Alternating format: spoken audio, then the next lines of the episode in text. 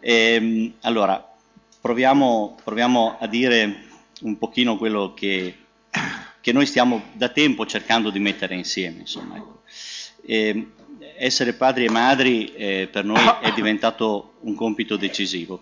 Ci siamo resi conto però nel nostro cammino che eh, molte delle azioni che facciamo sono azioni dettate dalle emozioni.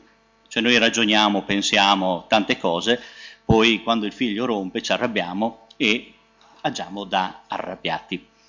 Eh, ho fatto alcuni anni in una comunità educativa per cui ogni tanto mi scappa qualche parola un, un po' forte, voi fate finta di niente, cassatela. E, e, e, questa rabbia però, questa arrabbiatura o il fatto di, di, essere troppo stanchi, di non ascoltare, ci sono mille difetti. Ecco. Ora non è che noi pensiamo di controllare le emozioni, però eh, cerchiamo di accoglierle, cerchiamo di conoscerle.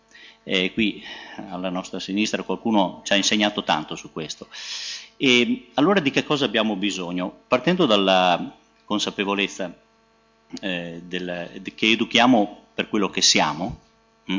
cioè mh, poi quello che facciamo, quello che diciamo, ma è soprattutto quello che siamo. Allora il nostro primo compito, diciamo così, educativo è quello di lavorare su noi stessi. Lavorare su noi stessi vuol dire eh, cercare di ripercorrere, ecco, e qui proveremo a farlo, ecco, eh, come si è manifestato, come si manifesta l'amore di Dio Padre e Madre nel suo cammino di autorivelazione, che per noi diventa un'ipotesi di cammino nella nostra costruzione della nostra coppia come genitori, come padre e madre. Allora eh, l'idea è di cercare di costruire delle linee di, di, di scorrimento veloce, perché incarnare è, è, è, facile da dire, però proprio così, allora quando emozione, azione e corpo, eh, psiche, razionalità, spirito sono i nostri movimenti interiori, e corpo e spirito dicono alla fine la sintesi della nostra umanità, ecco qui noi abbiamo bisogno di, di avere linee di scorrimento veloci che corrano anche lungo le nostre emozioni, che non le taglino fuori, perché altrimenti nel quotidiano rischiamo delle rotture e rischiamo di perdere quella dimensione della trasparenza, perché noi siamo immagine e somiglianza, possiamo farci trasparenza dell'immagine di Dio la nostra speranza verso i figli e che attraverso il nostro essere colgano qualcosa di una paternità che ci trascende, perché noi stessi siamo a nostra volta figli. La cosa che anche qui eh, ci consola è che in questo noi ci mettiamo in cammino, ma il Signore quando chiamava i profeti, i profeti si sentivano tutti inadeguati, non ce n'è stato uno che aveva detto sì sì sono pronto, vengo, no, cioè, e credo che in questo anche noi ci siamo. La cosa importante che il Signore non ci chiede di essere arrivati, ci chiede di metterci in cammino. E questo lo possiamo fare tutti. Poi dove siamo, visto che l'obiettivo è l'infinito, direi che non cambia molto, siamo tutti sulla linea di partenza. No?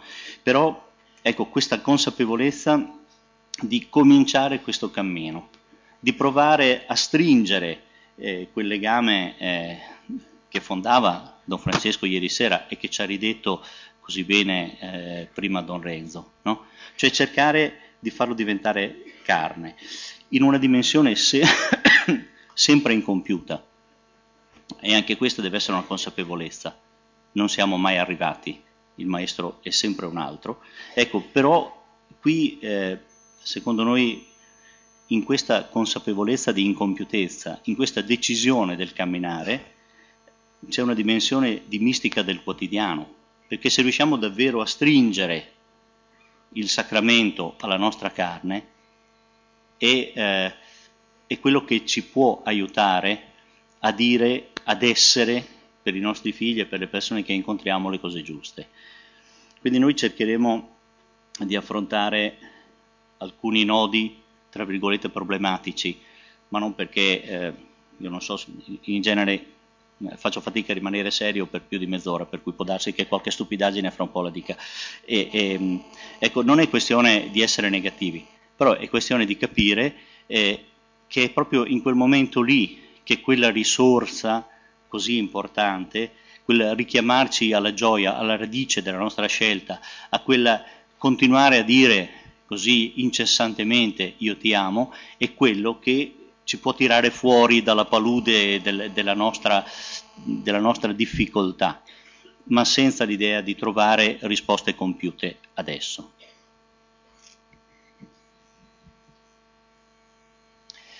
Eh, la prima immagine che vi proponiamo è quella della immagine riflessa sull'acqua di questo pozzo. È un quadro in cui la Samaritana guarda l'acqua che era venuta ad attingere, ma dentro quest'acqua vede eh, l'acqua viva, l'acqua che colma ogni sete, eh, l'acqua di quell'amore che Cristo ha rivelato eh, nell'incarnazione, ne, nella redenzione dell'amore. E quell'immagine di Cristo riflessa nell'acqua che ci pone come spettatori di questo quadro è la stessa immagine di Cristo che ci è venuto incontro e che rimane con noi, come dice il concilio no? nella Gaudium Spes. Eh, c'è una frase molto bella che mh, mm, vorrei richiamare qui, non è una frase mia, è una frase di, di Henri De Luca, eh, che dice così, chi vede un fiume guarda il verso in cui scorre, ma il futuro di un fiume è alla sua sorgente.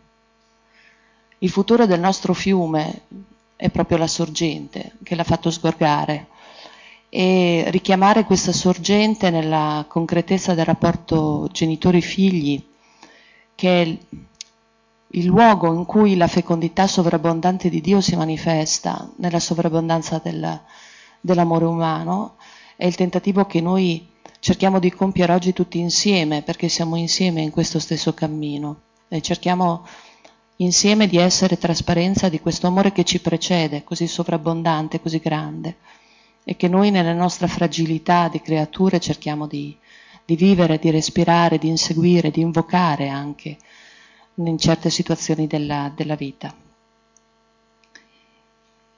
A partire da da questo mistero della paternità e maternità che stanno in Dio così compiutamente espressi e che ha rivelato Cristo, perché Cristo, Dio nessuno l'ha mai visto, il volto del padre e della madre che, che Dio è in, è in sé, ce l'ha comunicato con la sua vita, con la sua parola, con la sua opera, con il compimento perfetto del mistero pasquale Gesù.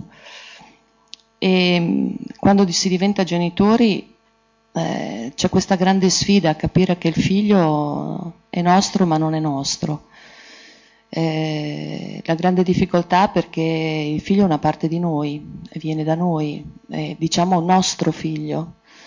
La grande tentazione è proprio quella del, del possesso, il figlio è un po' il nostro capolavoro, se, se questo capolavoro non riesce bene ci sentiamo messi profondamente in discussione come come, come coppia, come persone.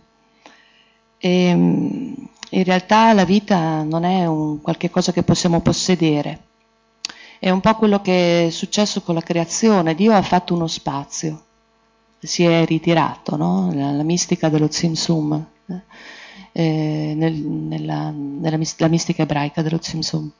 Fa uno spazio e crea. L'amore fa uno spazio e crea, ma crea perché l'uomo mette tutto dentro di se stesso, ma è Dio che agisce con la potenza del suo spirito. E allora quel figlio che ci troviamo davanti non è nostro, ma ci è completamente affidato, come ci è stato affidato fin dalle origini il giardino. Il giardino della creazione ci è stato affidato, messo nelle mani, perché ne siamo i custodi, ne siamo i custodi vigilanti, attenti, premurosi pieni di misericordia, ma nello stesso tempo con l'incarico e la responsabilità di indicare una strada. E mm,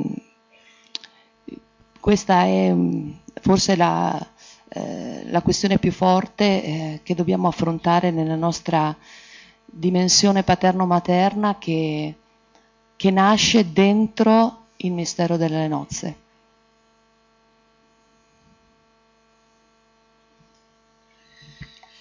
Io per anni ho lottato contro questa storia del sacrificio di Isacco e, e non, non lo, forse non l'ho capita neanche adesso, però eh, qualche cosa in più, qualche cosa in più. Abbiamo letto in, questo, in questa richiesta di sacrificio la restituzione del figlio. Isacco è dono, e in quanto dono viene accolto, ma Isacco non è di proprietà di Abramo, deve essere restituito. La restituzione di Isacco significa, dal nostro punto di vista, renderlo completamente libero, proprio per la difficoltà che abbiamo noi nel lasciare liberi i nostri figli da noi stessi. Nel momento in cui Abramo lo restituisce a Dio, lo restituisce all'unico padre che lascia veramente libere le sue creature.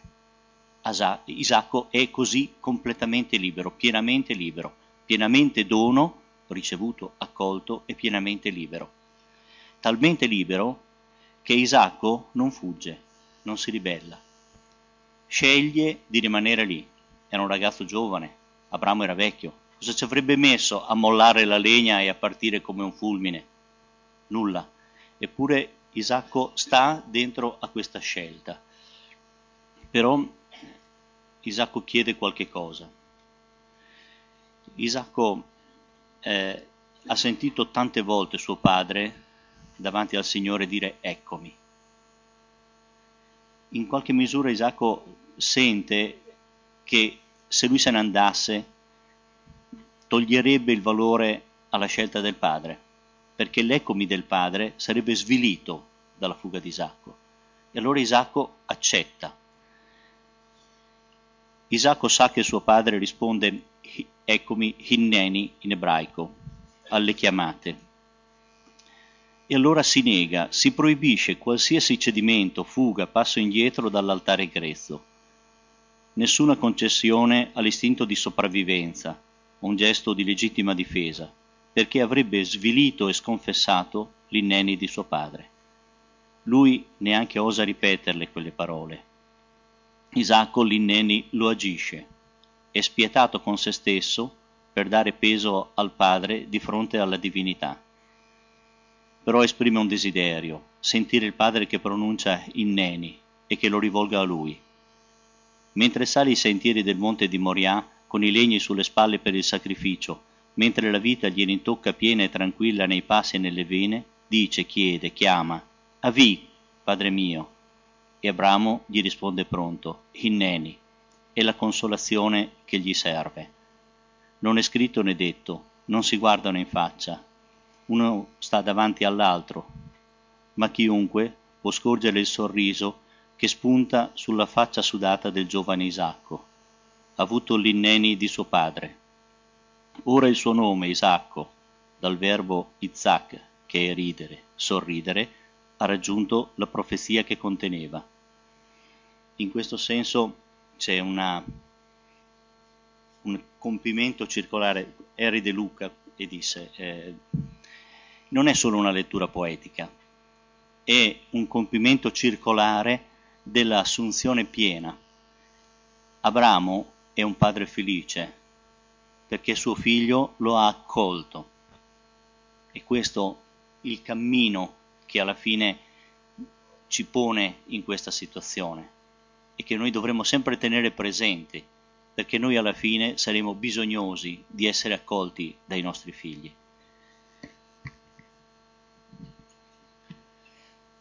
No, dici tu. Ci eravamo messi d'accordo bene. Ehm, sempre su questo brano, quello che, che poi ci è venuto così immediato pensare è che in realtà poi Dio chiederà il sacrificio di un figlio e non fermerà la sua mano. Dio chiede ad Abramo il sacrificio ma lo ferma quando il sacrificio è quello del figlio di Dio, l'agnello sale sulla croce e nessuno lo ferma. Dio non ferma questo dono radicale. Non so se fino in fondo lecita questa lettura così pienamente cristologica, ma è eh, di una forza incredibile perché allora eh, non c'è niente come padri che il Signore non ci chieda che Lui ci abbia già dato.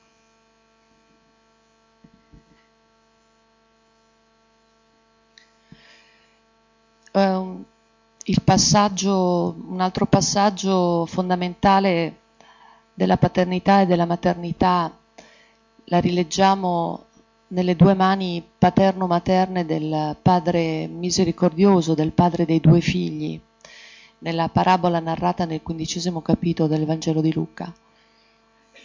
E in questa parabola c'è tutto il dramma della nostra eh, esistenza di persone, di sposi e di genitori. Eh, questo creare lo spazio implica il dono della libertà per essere pienamente persone. E il figlio minore rappresenta questo, questo andare nel paese lontano, lontano dalla casa del padre. Anche i nostri figli alle volte possono andare in un paese lontano. E un paese così lontano che forse nemmeno loro lo conoscono.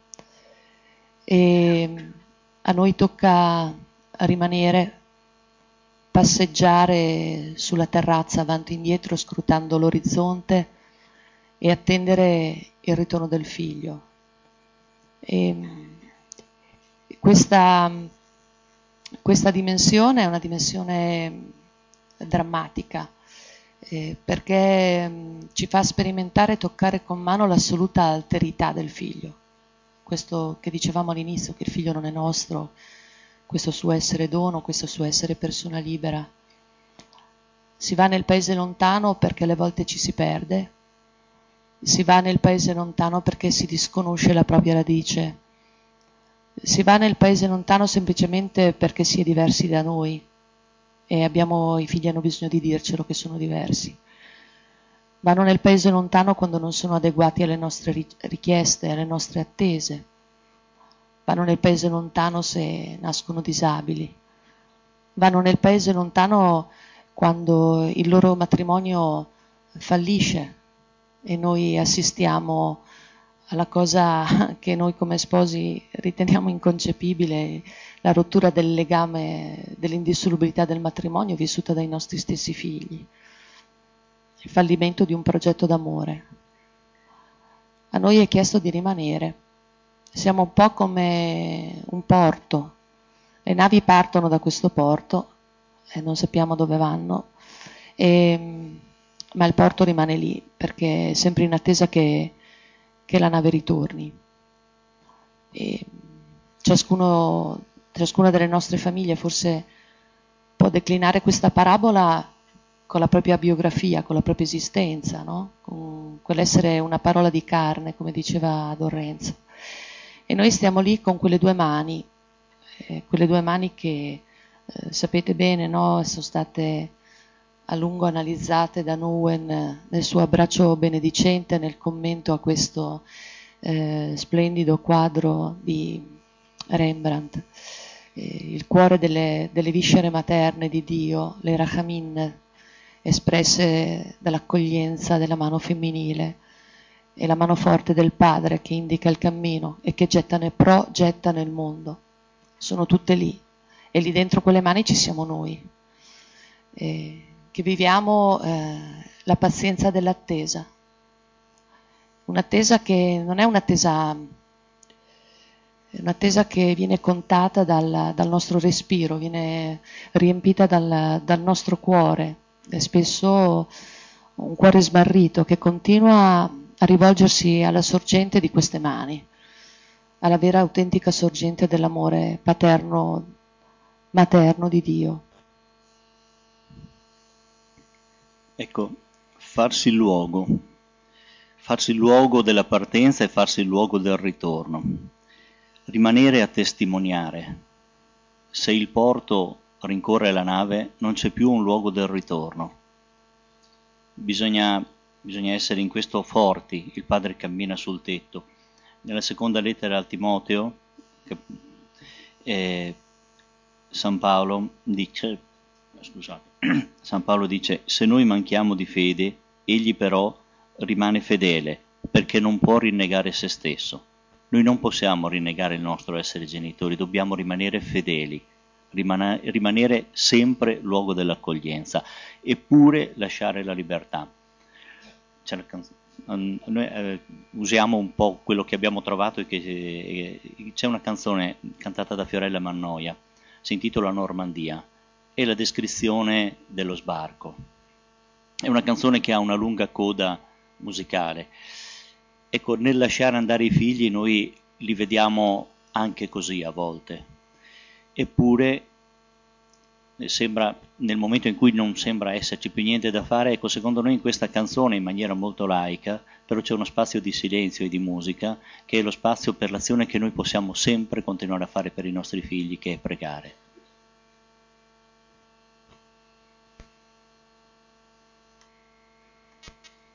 Li abbiamo visti con gli occhi e un silenzio nel cuore arriva. Li abbiamo visti dal nulla apparire di notte, dal nulla del mare. Li abbiamo visti cadere in silenzio in un volo irreale. Erano tanti e scendevano lenti come neve sul mare.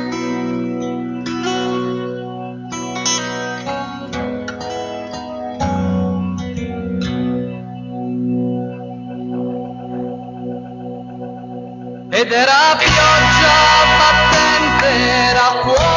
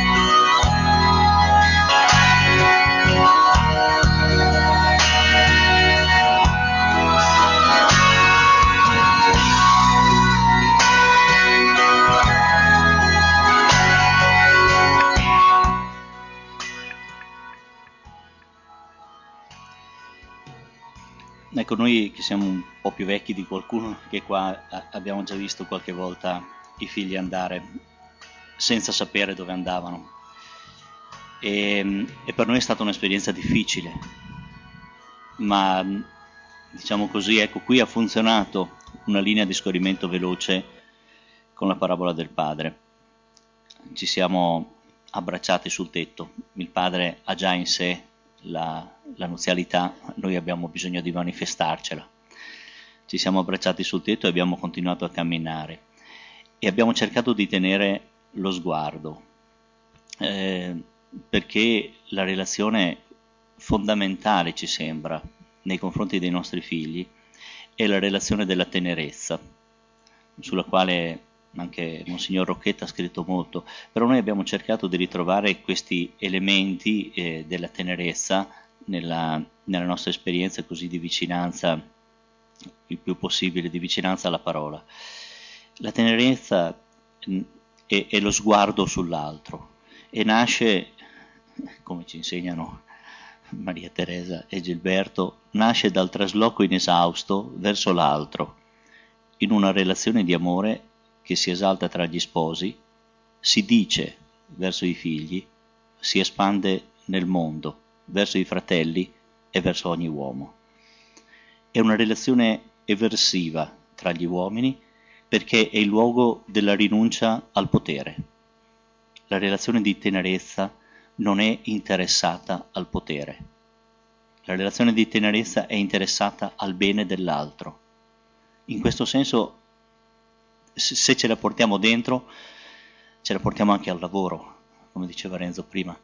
Ecco, ma questa rinuncia al potere, qual è la radice? Noi abbiamo sentito questa radice nella assunzione del cammino della croce, di quel dono totale, sincero, assoluto, di affidamento pieno alla volontà del Padre. Mazzanti ha scritto un testo discesa agli inferi e dramma nuziale e nella discesa agli inferi eh, Gesù salva radicalmente tutti e va fino al silenzio, alla morte, alla, al momento più profondo della solitudine. E Mazzanti dice Cristo risale, ma risale assieme a Maria, perché Maria lo segue e risalgono come coppia escatologica. Cristo risale con la sua sposa. Allora, oltre al cammino nuziale, credo che ci sia anche un cammino personale, ciascuno di noi ha bisogno di andare dentro a se stesso, di andare a trovare la sua fragilità, perché nella consapevolezza della nostra fragilità diventiamo più capaci di accogliere la fragilità degli altri. Ci allontaniamo dal grande rischio di essere il fratello maggiore, quello che è vicino al padre e che crede di avere capito tutto e non ha capito niente, in una maniera devastante. Non ha capito radicalmente niente. Stiamo attenti, andiamo dentro noi stessi, andiamole a cercare le nostre fragilità, le nostre debolezze, perché possono diventare anche punti di forza, ma soprattutto perché ci devono aiutare a tenere presente che anche noi abbiamo un chiodo piantato nella carne, che ci allontana dal giudizio dell'altro, delle azioni sicuramente, ma giudizio dell'altro no. E anche perché abbiamo bisogno di insegnare questo, ma non lo possiamo insegnare a parole. Non giudicare e perdonare, che io credo sommati si chiamino la misericordia del Signore. Noi, vabbè, adesso che l'abbiamo detto, hm? non abbiamo fatto niente. Il nostro compito allora è provare a renderlo carne questo. A proposito di questo sguardo di Dio, eh, questo sguardo accogliente, eh, c'è un racconto nell'Antico Testamento che è quello che segue le orme di Agar e di Ismaele nel, nel deserto. E, ehm, l'episodio eh, di, del pozzo di Lacairoi, quando la madre e il figlio non hanno più nulla e sono pronti a, alla morte perché non c'è altro destino che quello nel, in questo deserto di relazioni e di vita che si trovano a vivere in quel momento. E in quella pienezza di fragilità, potremmo dire così, il Signore parla, il Signore si manifesta, il Signore rivela ancora una volta il suo amore. E dopo che il Signore ha riaperto le porte della speranza ad Agar,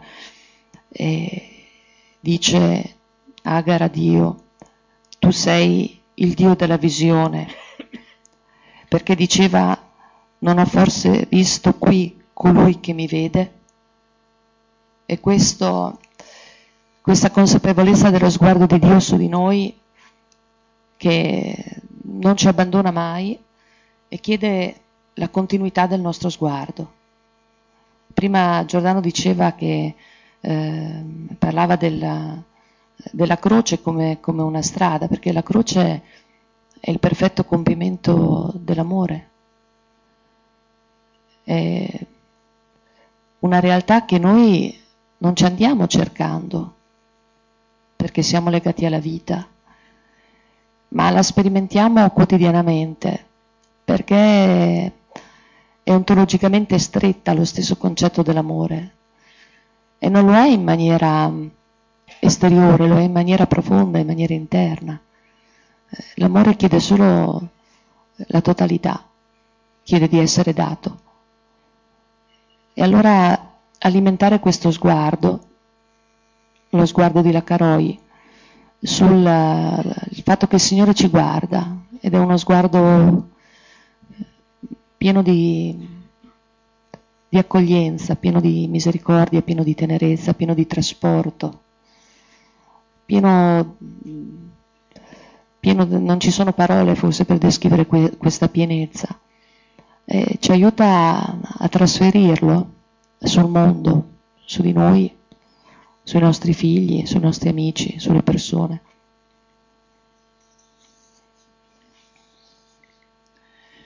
Ecco, un altro momento che ci ha colpito e che come genitori ci ha interpellato molto è eh, la cacciata dal paradiso terrestre. Il Signore punisce l'uomo e la donna e li manda via. Eppure che cosa fa? Il Signore Dio fece all'uomo e a sua moglie tuniche di pelli e li vestì. Si vergognavano di essere nudi in forza del peccato. Il Signore copre la loro vergogna. Il Signore è giusto, ma continua ad amare, ad essere tenero verso i suoi figli, non li lascia andare via vergognosi vuole che vadano via con dignità. Questo tutte le volte che ci troviamo di fronte al problema del punire un bambino, del punire un figlio, di un rapporto faticoso con i nostri figli, questo lo dobbiamo tenere presente. Non dobbiamo mai far sì che si vergognino, stare nella giustizia, dirgli le cose giuste, somministrare una punizione, non è questo il problema. Il problema è non farli vergognare, coprire sempre la loro vergogna, avere sempre questa attenzione radicale, cercare di portarsela dentro. Chiaramente vale per i figli, ma vale anche tra di noi e vale per tutto il mondo. Volevamo esplicitare eh, questa idea dello sguardo in uno sguardo paterno eh, di un laico eh, che è un cantautore che si chiama Roberto Vecchioni, eh, perché stupisce ogni volta, eh, è vero che la misura dell'amore umano è l'amore divino, no? che, che, la coppia uomo-donna non, quella, non va vista appiattita sul suo piano di naturalità, ma letta, eh, letta in prospettiva della rispezione delle nostre definitive attraverso eh, il rapporto che Cristo ha vissuto nella sua carne con l'incarnazione e nella pienezza del mistero pasquale compiuto. Ma stupisce questa cosa, no? che questa bellezza è, è nascosta anche, nel, anche, in chi forse non sa di averla. Eh, non, so, non, sono le coppie quelle che diceva Lorenzo che stanno nella, eh, nella casa di riposo, no? nella casa di riposo dei sacramenti del matrimonio. Sono persone in ricerca, eh, sono persone in cammino, diceva Don Francesco. E l'esperienza della paternità e maternità è il luogo in cui l'uomo si accorge di alcune cose fondamentali, e ne riscopre la bellezza. In questo sguardo del padre che guarda la sua famiglia, che vi proponiamo brevemente, eh, c'è questo.